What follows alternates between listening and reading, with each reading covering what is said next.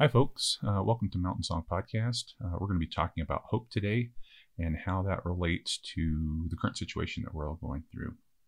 We'll be right back.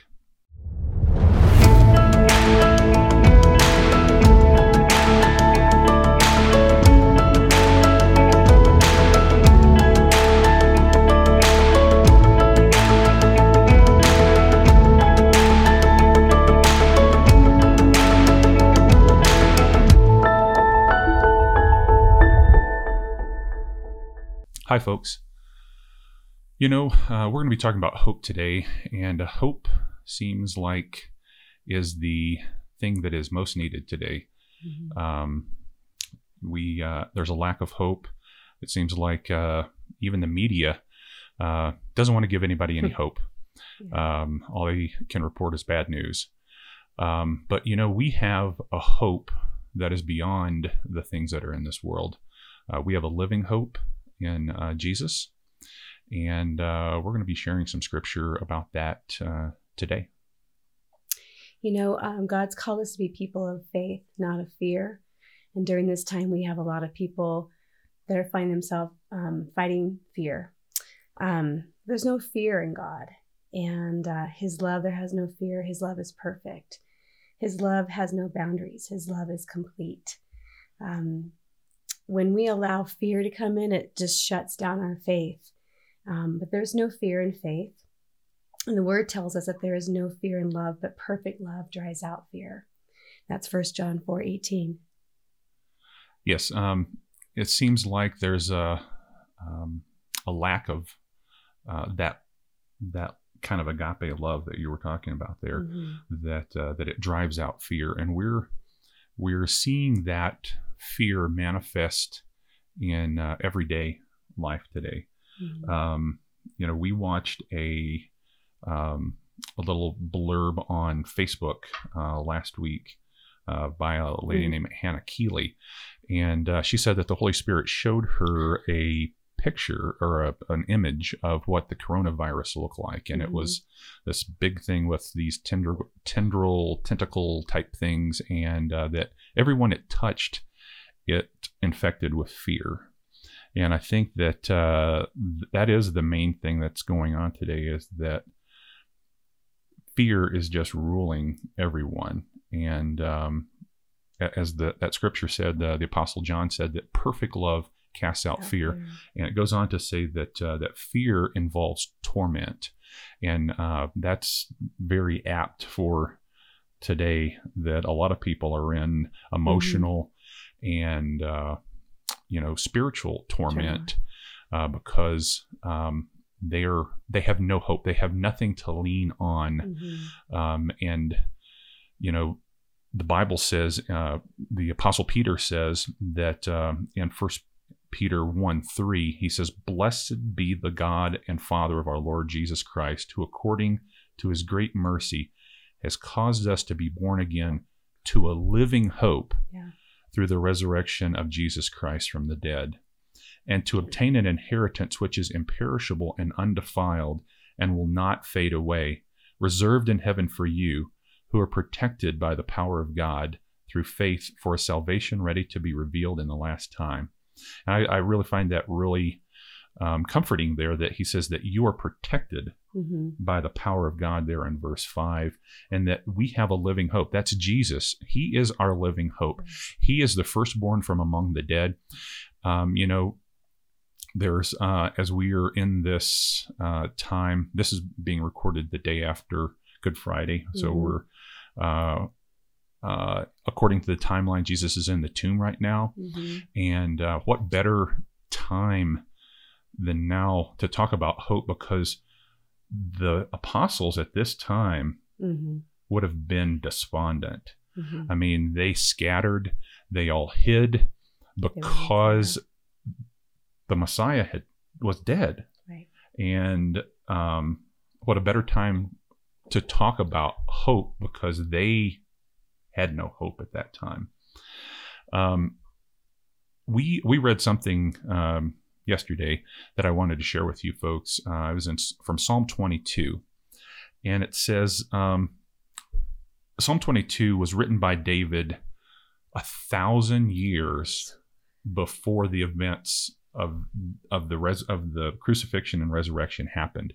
But it was everything that David said in Psalm 22, which was written when he was running away from Saul in the wilderness, was fulfilled mostly on Golgotha. Mm-hmm. In verse 1, it says, my God, why have you forsaken me? Far from my deliverance are the words of my groaning. Those were the last words of Jesus before he said, that is finished.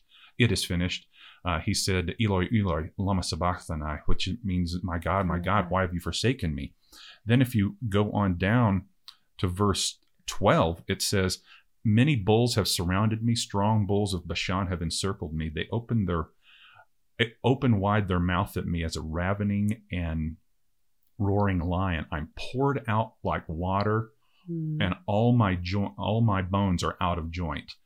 The Romans, they perfected crucifixion. The Assyrians created it, but the Romans perfected it. And the people were hung in such a way that it would pull the joints of their shoulders out of socket, because they had to push up and try to pull up to get a breath. Mm-hmm. It says, my heart goes on to say, my heart is like wax. It is melted within me. My strength is dried up like a potsherd, and my tongue cleaves to my jaws. Jesus said on the cross, he said, I am thirsty. That's when they gave him the vinegar and water. For dogs have surrounded me. A band of evildoers has encompassed me. They have pierced my hands and my feet. I can count all my bones. They look, they stare at me. They divide my garments among them, and for my clothing they cast lots. Mm. We have a hope because God stands outside of time and saw what was going to happen here 1,000 years ahead of time, and put the words in David's mouth that Jesus was going to utter, who is the heir of David and sits on David's throne, put those in his mouth 1,000 years before Jesus was going to utter them. So we have a confident hope that our God sees us. He saw us before any of this happened. Mm-hmm. He knew what was going to happen, and he has us in the palm of his hand. Well, in Hebrews 6:19, it talks about our anchor of hope, and we're called to hold on to our anchor of hope in Christ Jesus, that we have this hope as an anchor of our soul, both firm and steady, a hope that enters into the Holy of Holies behind the curtain. And so that's just a place that we go to hope, for our hope to be secured. Like we need to fasten to the mercy seat of Christ, where he is seated in the heavenlies. We're to run to him and go to him and to his heart. That's where we find ourselves. We hide ourselves in his faithfulness. And that's where our strength and comfort comes from. Yes. Hebrews 4:12, it says that the word of God is living and active, and is sharper than any two-edged sword. Even piercing as far as the division of the soul and the spirit and the joints and the marrow, is able to judge the thoughts and intentions of the heart. When we fasten onto that, hold onto that mercy seat, Jesus is the living word. John 1:1 says that in the beginning was the word, and the word was with God, and the word was God. And so when we get that word in our hearts, it gives us something to build our hope upon, that living hope, that anchor that you were talking about, that we're able to anchor our life onto, and not just, it's going to hold onto that rock. That anchor that we put down is going to hold onto a rock and not just be dragging through sand, but it's going to give something that will anchor our lives and not be tossed to and fro by any waves that life brings us. Well, God's word says that when the word of God becomes engrafted or infused into our spirit, it has become part of us. Mm-hmm. So the word of God is living on the inside of us.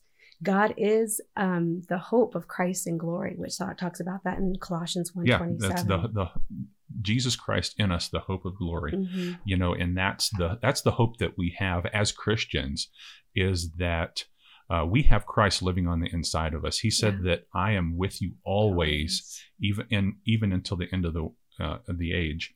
And he says that the Holy Spirit, who is the Spirit of truth, he said that he will be with you and he will be in you. And that's what happened at Pentecost, at the birth of the church, is that the Holy Spirit, Christ sent the helper, the paraclete, the Spirit of truth to come and indwell us, because up until then, God, the glory of God, dwelt in tabernacles and temples that were built by hands. But it said that we will be the tabernacle. We will be the temple of where God dwells. And we have that hope living on the inside of us, not just externally, but he lives inside of us and we carry him. We are his glory carriers. As we go through life, we carry his glory with us. And people see that difference in us. We've talked about this a lot, that people see something different in us when we, in the workplace or whatever, and they just can't put their finger on it because they're not familiar with it, but they know there's something different about it. And it's that Christ, that Jesus living on the inside of us. So, you had something there about Romans 10:17 about faith. Would you share that? Yeah, faith comes by hearing from the word and by the Spirit of God. So we need to be under the word of God. We need to be saturating ourselves in the word of God, because that's where the faith rises up inside of us. The word of God is alive and active, like you were talking about. Yeah. And that goes, the other scripture I wanted to share with you folks was in Romans 4:17. This is talking about how Abraham received the promise and received and was counted to him as righteousness because he had that faith. It combined it with faith.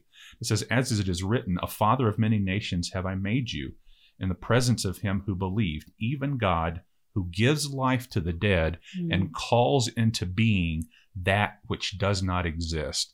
In the Old King James Version, it says, calling those things that be not as though they are.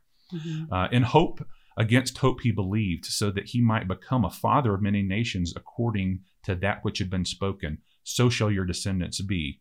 And without becoming weak in faith, he contemplated his own body, now as good as dead, since he was 100 years old, and the deadness of Sarah's womb. Yet, with respect to the promise of God, here's the key, he did not waver in unbelief, but grew strong in faith, giving glory to God and being fully assured. This is what his faith was built on, being fully assured that what God has promised, he was able also to perform.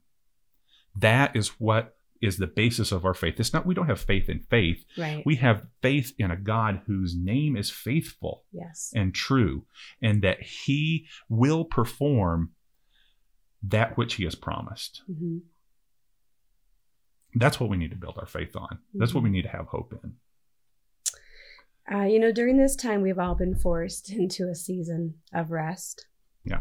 When we choose to enter into God's rest, we enter into his living waters. We will enter into his presence. We receive his peace. We can hear his voice. When we choose to keep our eyes fixed on Jesus, it just shifts everything. It shifts what we focus on, from the doubt and the worry to God's promise and just the promises he has for us. In that time, we'll truly be refreshed by his glory. He will empower us to walk in love, having unspeakable hope, unspeakable joy, unshakable hope, and supernatural peace. Our God is the Lord over every situation, even over this COVID-19, and resting in him helps us to focus on what matters the most, which is him, the one who promises to provide everything that we need. And in this time, we just choose to worship him during all of it, because he's worthy of our praise. It will just shift our attitude and our minds towards him instead of focusing on the problem that's in front of us. Yes. I had something that I wanted to share that I saw yesterday, that you were talking about how he is sufficient for everything. He is. There are 7 instances in the New Testament, or in the book of John, where Jesus says, I am. And he says that I am the bread of life. You know, he says that if you come to me and eat of me, then you'll never thirst and you'll never hunger again. He says that I am the shepherd. You know, I am the good shepherd. He says, I'm the good shepherd that lays down my life for my sheep. Mm-hmm. I am the resurrection and the life. He that believes in me, though he were dead, yet shall he live. He says, I am the gate. Mm-hmm. You know, in the Old Testament mm-hmm. time, the shepherd would put himself as the gate. He would build a barrier around the sheep, mm-hmm. and then he would lay himself as the gate, mm-hmm. as the door. So, you know, he, in those 7 I ams that he had, and I didn't list them all there, but he shows that he is sufficient for everything that we need. Mm-hmm. You know, he provides everything that we need. It says that in him that we have everything necessary for life and godliness. Yeah. You know, and we can have our hope built on something that is solid. Yes. We were talking yesterday. We heard I read an article from none other than Hulk Hogan, who is he's so awesome. Who is turned out to be quite prophetic, and he said that God has removed everything that we were worshiping. Mm-hmm. And he has. He's removed away sports, which so many people get caught up in that. He's removed businesses. He's removed jobs. Entertainment. Mm-hmm. All these things that have become idols. And it doesn't have to be a carved idol to be an idol. Anything that you put above God or takes God's place is an idol. And, you know, all those things have been taken out of the way. But he is... And it finally came up here. My screen refreshed. It says, I am the true vine. Mm-hmm. You know, we have to stay connected to him. Yes. I am the way, the truth, and the life. No one comes to the Father but by me. And I am the light of the world.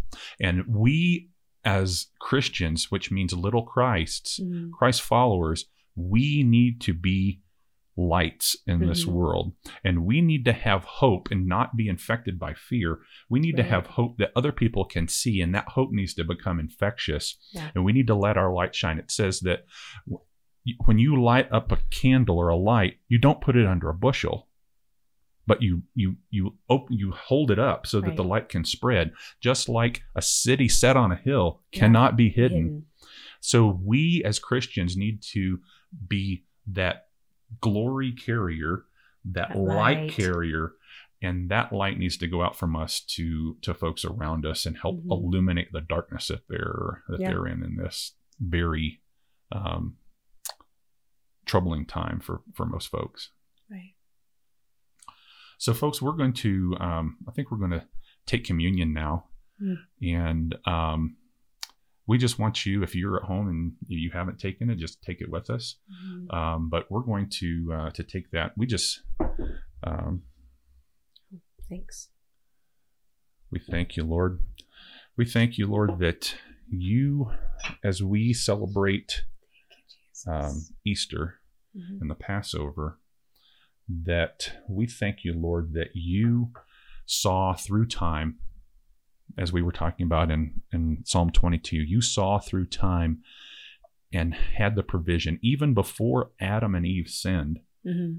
he made a provision. It says that Jesus was crucified before the foundation of the world. And we thank you, Lord, that you saw ahead of time and had a rescue plan for us. And we thank you right now, Father. We thank you, Jesus, for your body being broken for us. For you taking the stripes upon your back for our healing and our deliverance. And we thank you for it, Father God, as we take this right now in Jesus' name.